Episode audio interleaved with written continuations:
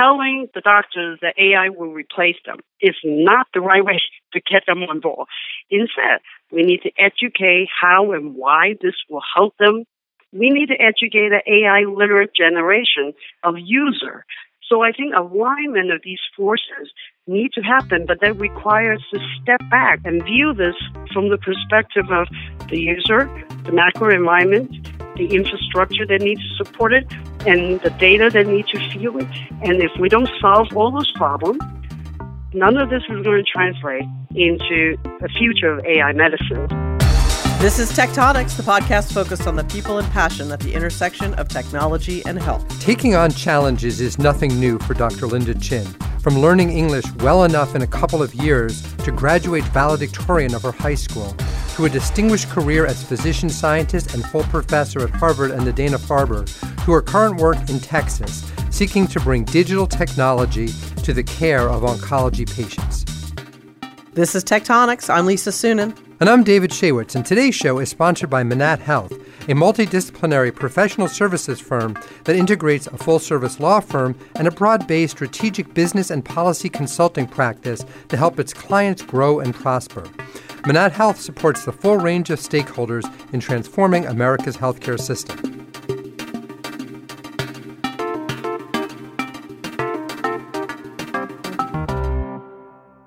So, David. Yes, Lisa. Sounds like you read a really interesting tech book recently. I enjoyed your Wall Street Journal review. Yeah, it was really interesting. It was sort of about um, how Facebook grew from sort of its earliest days, sort of when the first movie ended, more or less, to its uh, sort of current state of dominance, and uh, what were some of the issues in growing and the prioritize the relative prioritization of growth.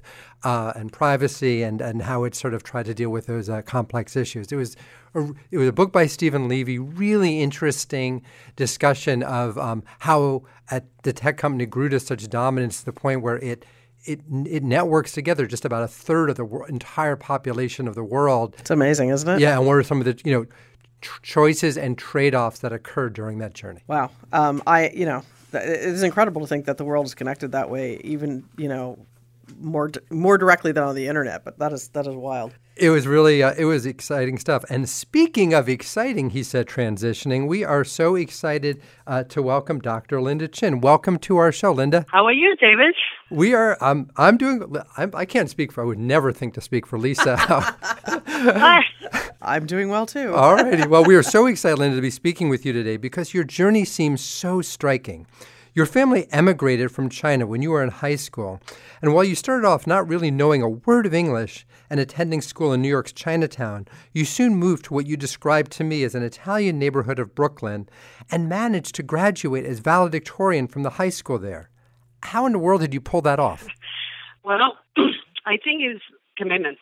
Um, I think is recognizing that uh, I need practice and is the easy way out really didn't help easy way as in having English as a second language programs in high school near Chinatown, which really helped, um, you know, support students who couldn't speak and still, you know, teach them the content and help them through the exam. But I believe ultimately you have to go and learn that yourself.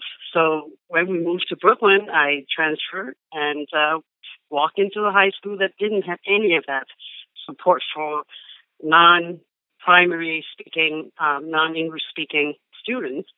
And um, I go right into it. I think one of the things I did that was really um, necessary was um, I told myself that I wasn't going to have any conversation with anyone unless it is in English, which means I have to learn.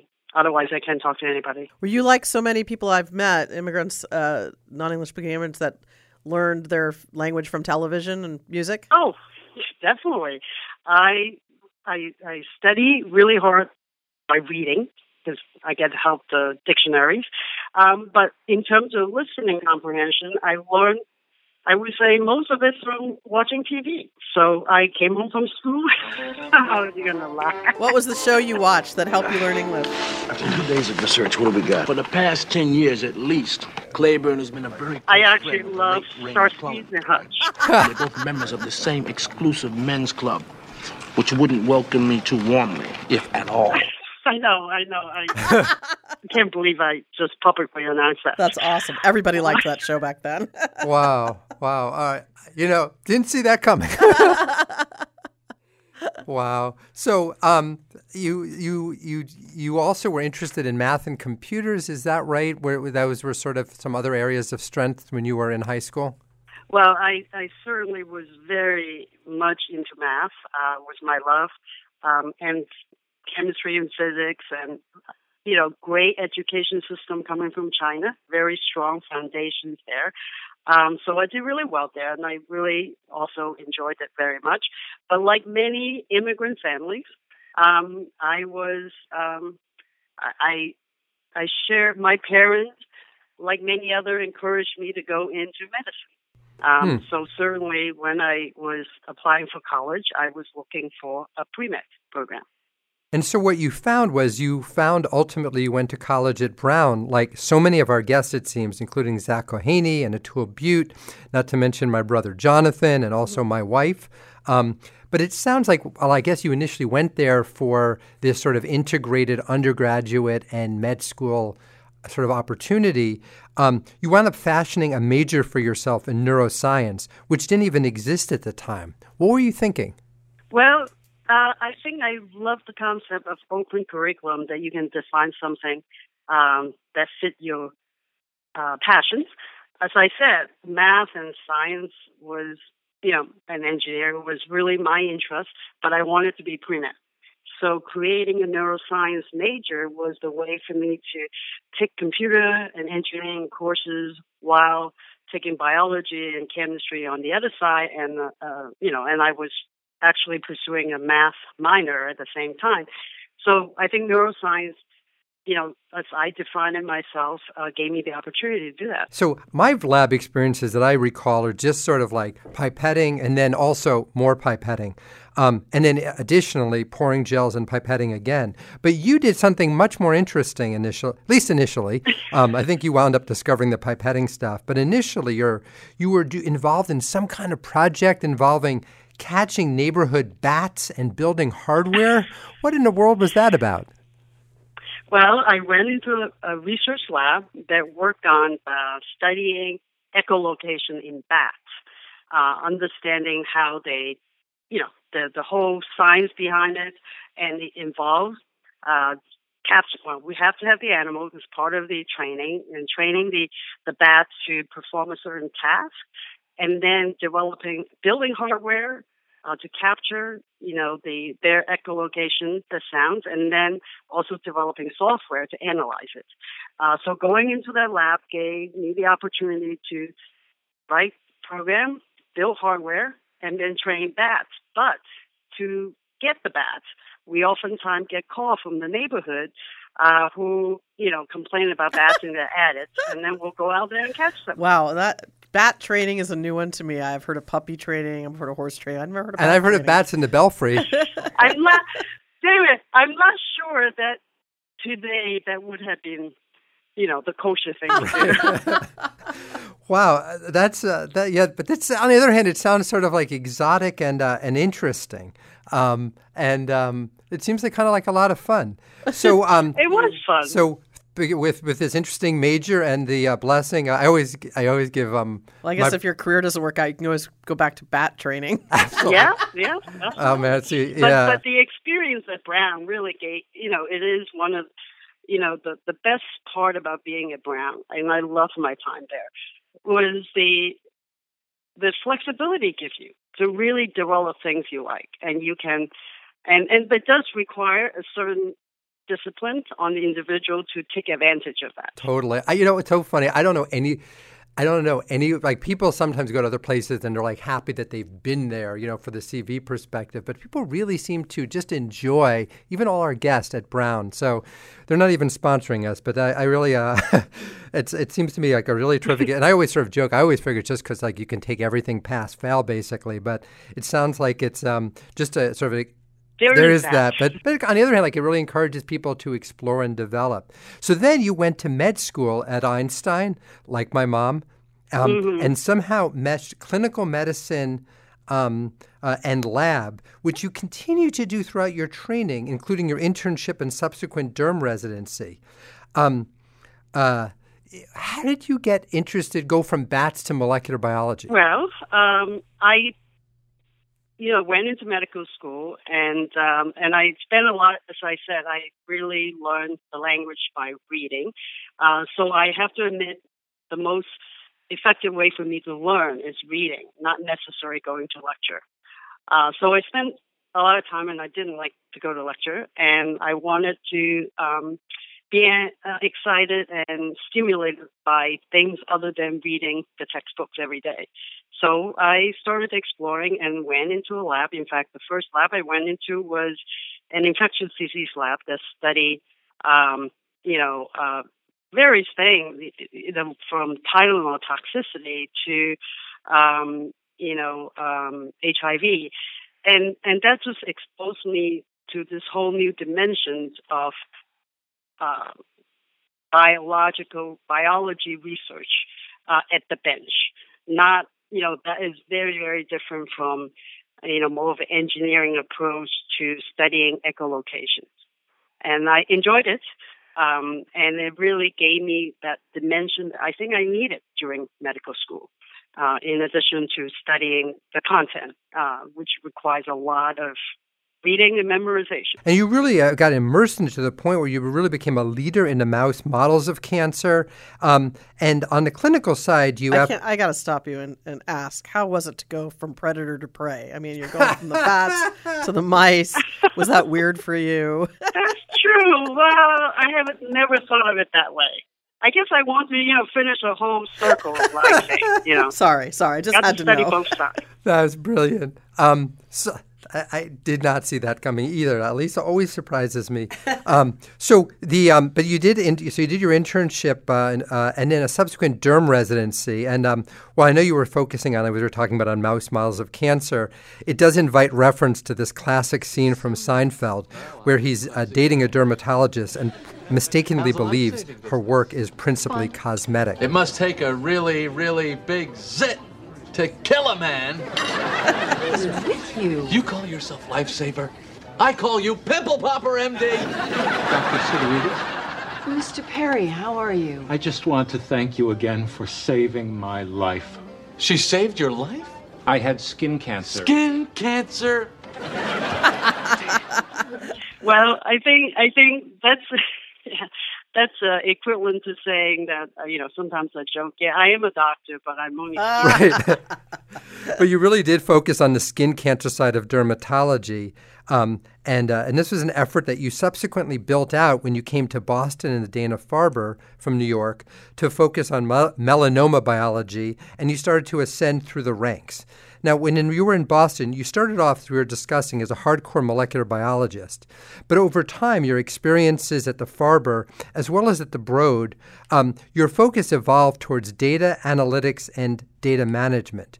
Can you walk us through this transition? How did you get increasingly interested in the data and analytics side um, when you started off in the molecular biology and sort of the I lab think side? you know, and then certainly like to share this to with the audience out there. I think there are there are people who really are methodical and sort of plan and know where they're going at each step of the way. I think I'm on the opposite side. I tend to um, evolve and change when circumstances and opportunities present itself.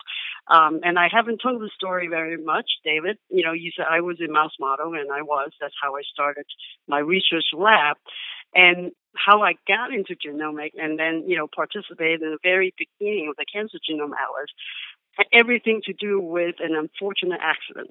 The unfortunate accident is a major MHV infection of the mouse colony which lead to us having to shut down the mouse colony and had to rebuild it. And here in my research program, you know, starting assistant professor and all my mice are gone. Oh, you know, at least I can't do much with it. And I said, well, what should I do? And it was uh, right at the beginning of the expression profiling revolution, you know, cDNA microarray, and how do you, you know, profile expression of not one gene, but thousand But, but. Linda, Linda, just to get, just know, to understand, so you come to Harvard, you're recruited to Harvard to do because of your promise and excellence in this particular area of you know mouse mouse models of cancer, and you show up. Your mouse die from this, like as Lisa said, not from the bats, but from the pandemic, um, and then, and then it's like you you sort of have to scramble. It sounds like, and what do you? That's so. That's so interesting. funny isn't it? story, Oh my gosh! So you're right? So, but but that was a great opportunity. Wow. It, it gave me the push to say, I need to. How do we? How do I now take the advantage of this whole revolution, the omic? You know, at, at that time was transcriptome. How do I apply that to the mouse? And and leverage the cross species comparison between the two, you know, mouse and human comparison as a way of you know, make an entry point into that field and bring a new dimension to that uh, technology and its application in studying of cancer. And that's how I got into um, genomic and, and ended up with Matt Meyerson, you know, really started this genomic center funded by the Mhm. Belfer. And, and that center was what got us participated and competed and entered into the Cancer Genome. Did you miss working directly with animals? I mean, now you're now you're working with you know data. No, but we so so the, the the colony recover and we continue our work on the bench side Okay. with mouse model. So I love being in the position that I found myself to be. I'm the genomic scientist to the biology community, the mouse model community, and I'm the biologist to the genomic community. so as you started to work on the Cancer Genome Atlas and and the Broad and develop the, you were involved in an, uh, I guess you'd call it an initiative called Firehose. Do you want to describe what that was about? Well, okay, so the cancer, the TCGA, you know, started with data generation, but after its pilot phase, when it was expanded, it, it expanded to include analysis center because it was clear that there needed to be effort in develop algorithm to analyze the data. And in that context, you know, uh, Gadigan and I proposed, you know, an application into the TCGA for an analysis center that is different from all the other applications. All the other sites were proposing their focus on developing new algorithms to analyze the data, whether it is to define copy number alteration or identify mutant genes, you know, from the sequencing data. We propose to build a data analysis pipeline. And and the reason is what it was clear to us is that while as a public project, the data is made public once it's past QC, there's little, um, few laboratory, few companies out there have the depth of technical, informatic expertise or, or the resource, like hardware, to be able to use the data in its raw form. They just don't have it. And so we believe that if we can standardize and make the processing of data from what we call tier one data, which is the data coming out from the sequencer, to tier three and tier four data, which is, you know, a list of mutations, a list of copy number changes, or, you know, a um, uh, uh, expression, you know, cluster that define a, subset of tumor. If we make those analysis results available as a standard, in addition to the raw data, it will allow many more people to get access and use the TCGA data for their drug discovery effort, for their translational research effort, or for their basic research effort.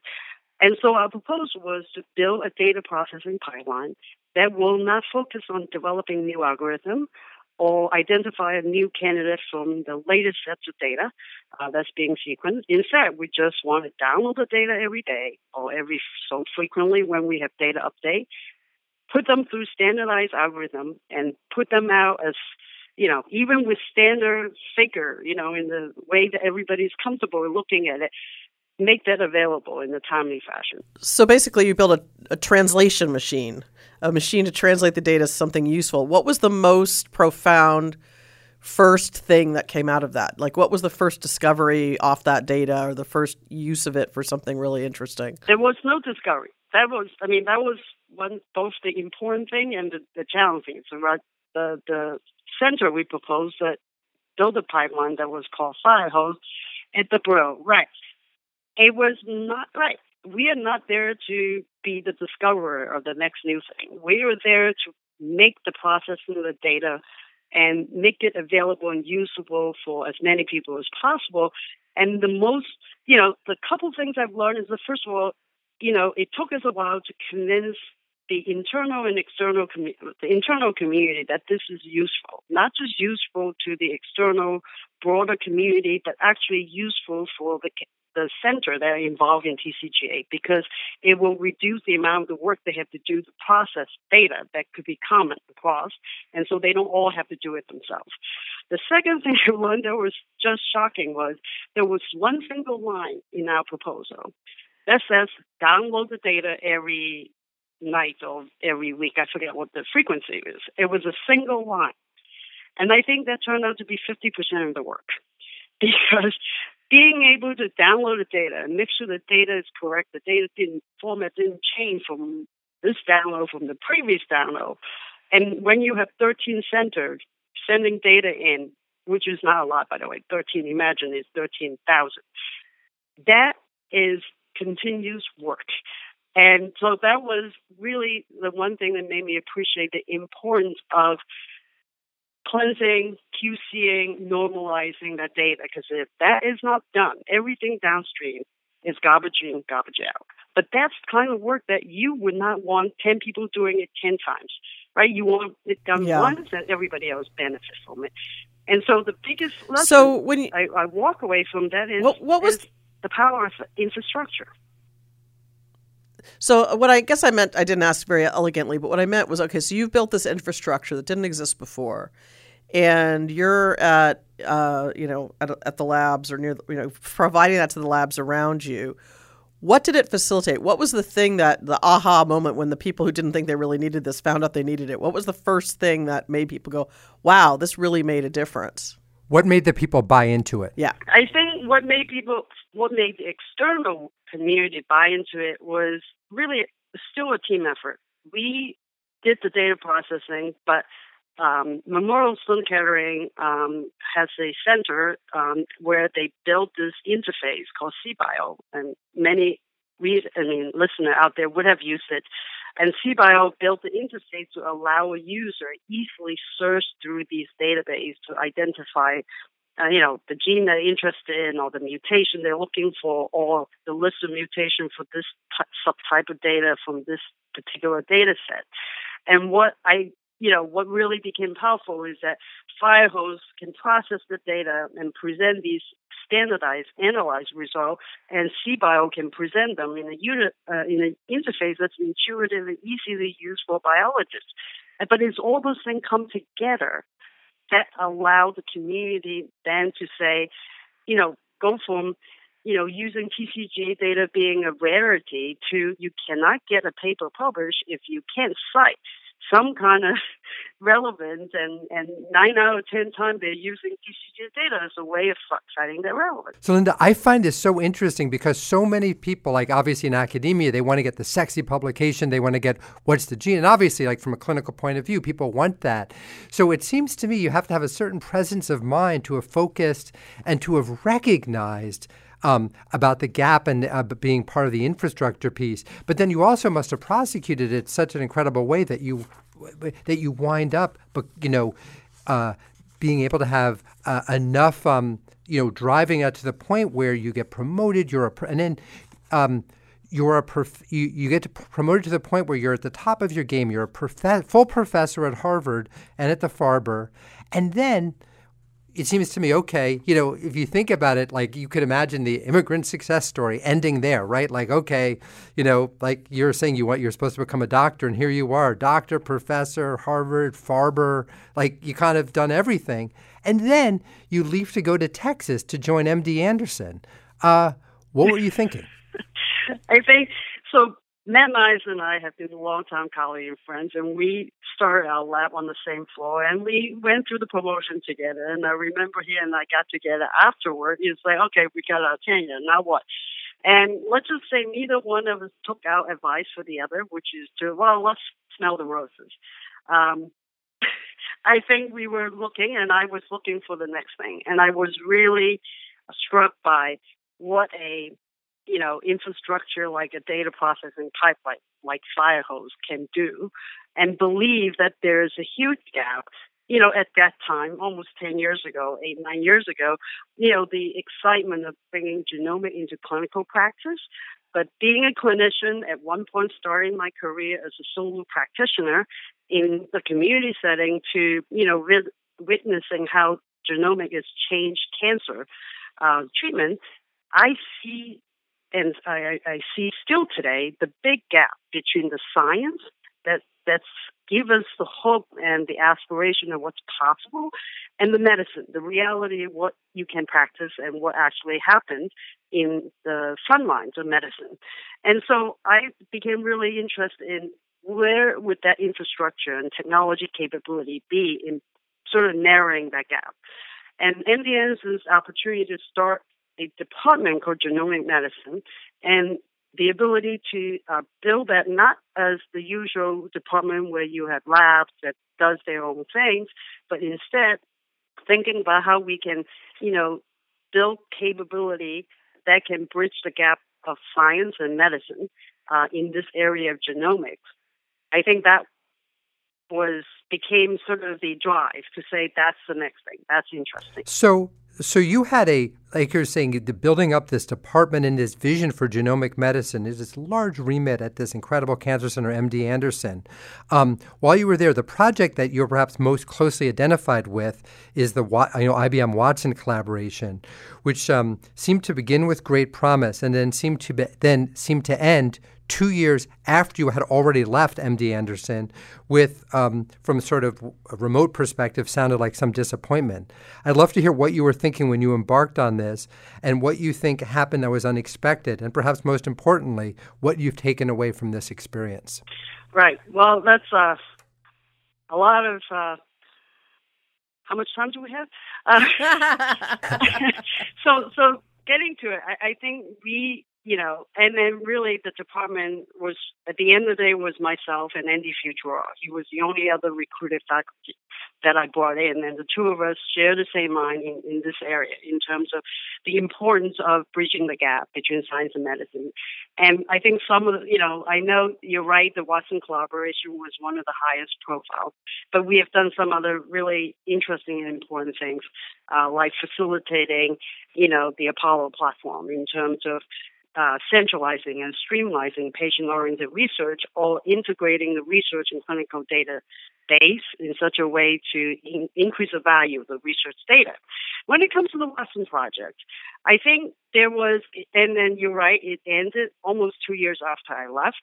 Uh, but I think what the world, the community often confused with is the difference between demonstrating the capability of a technology versus the challenge of scaling and and delivering that technology as a solution in the marketplace or medicine. Um, and I think that's where the gap is because those two things are not equivalent. Just because you prove that there's an amazing technology that it does the things you set out to prove it does, uh, which, by the way, doesn't always end up to be the case. But even if you achieve the endpoint, what else is needed to make it possible?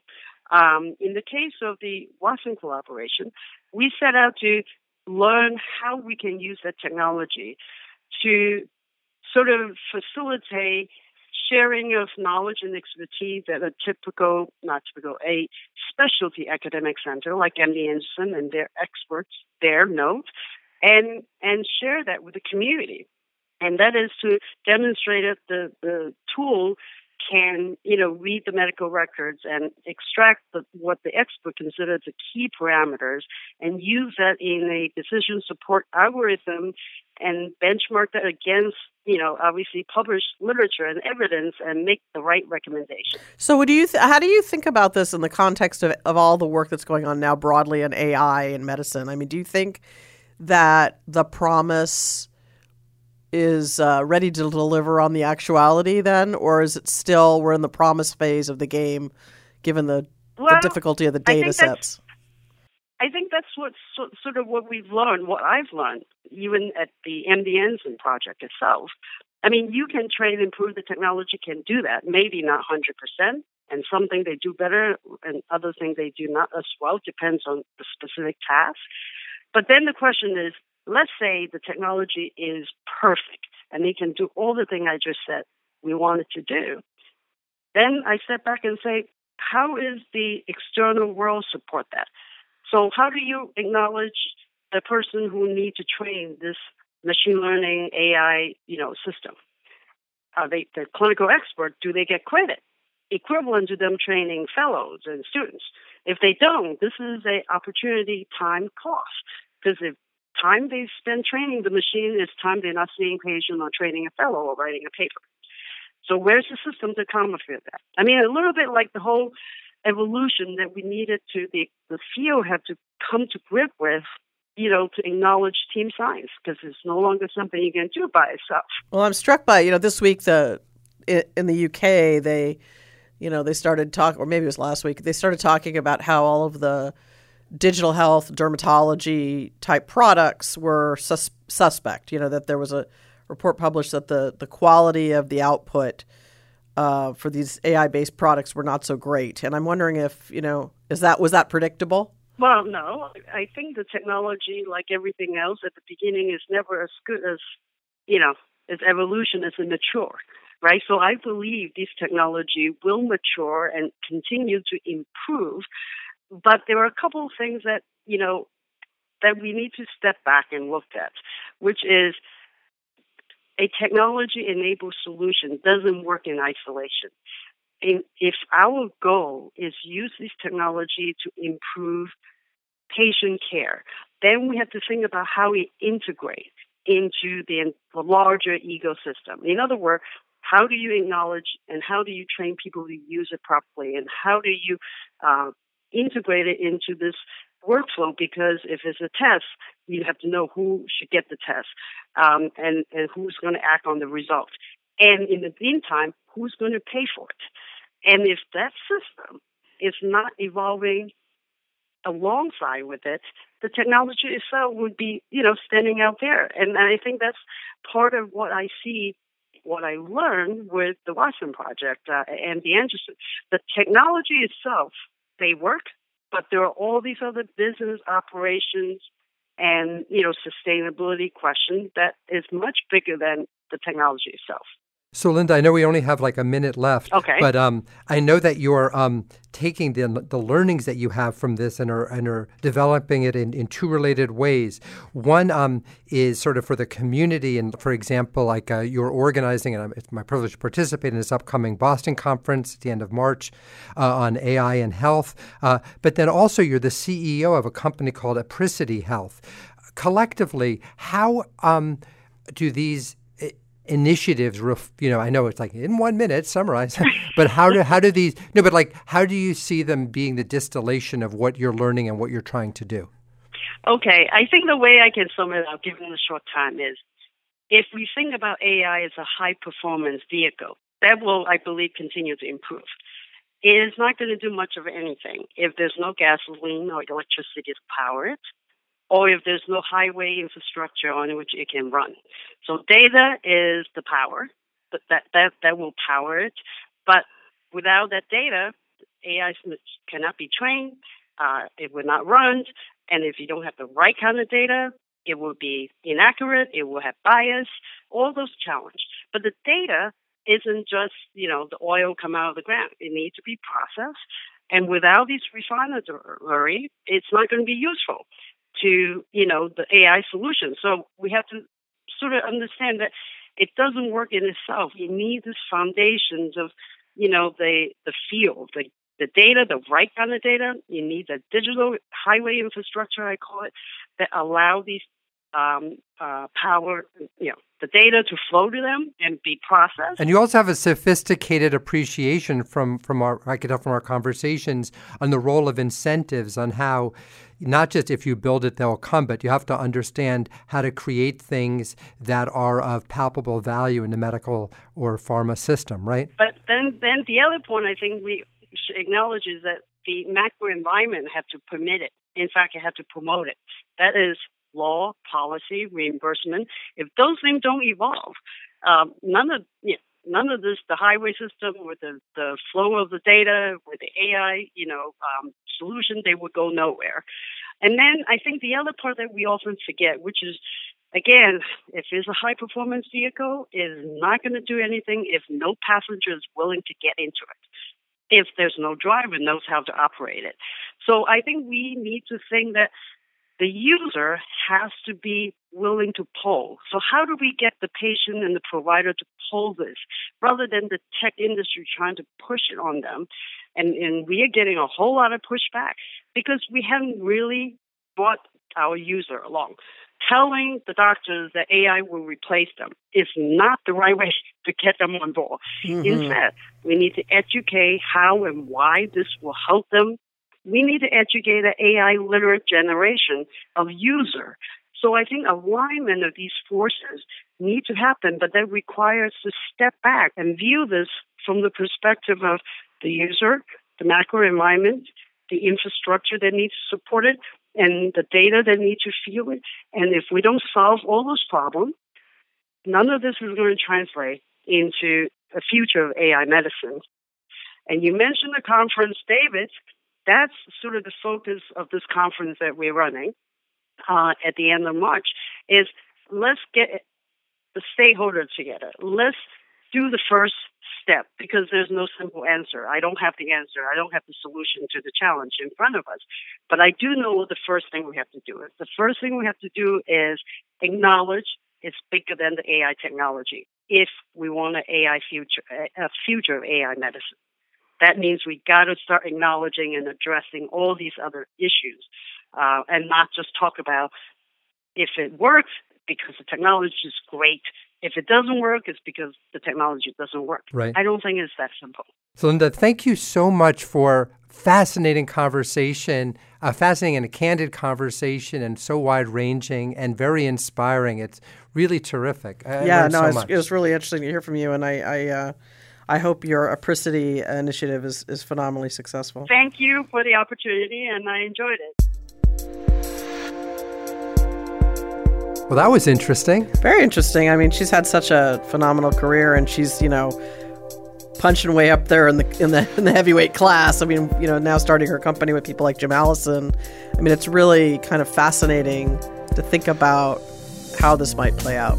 It really is, and I, I kind of like her. Um, uh, you know em- approach to embracing challenges and when something is difficult she seems to sort of say you know bring it on. Yeah. Anyway please remember to rate us on itunes and leave a comment to help others discover the show. You can follow david's column astounding health tech at the timmerman report and his occasional book reviews at the wall street journal. And you can follow the inimitable lisa suennen at venturevalkyrie.com we're grateful to our sponsor, Manatt Health, a multidisciplinary professional services firm that includes a full service law firm and a broad based strategic business and policy consulting practice to help our clients grow and prosper. Manatt Health supports the full range of stakeholders in transforming America's healthcare system. Tech Tonics is produced by Connected Social Media and recorded in Tectonic Studio B in Mill Valley, California. Be well.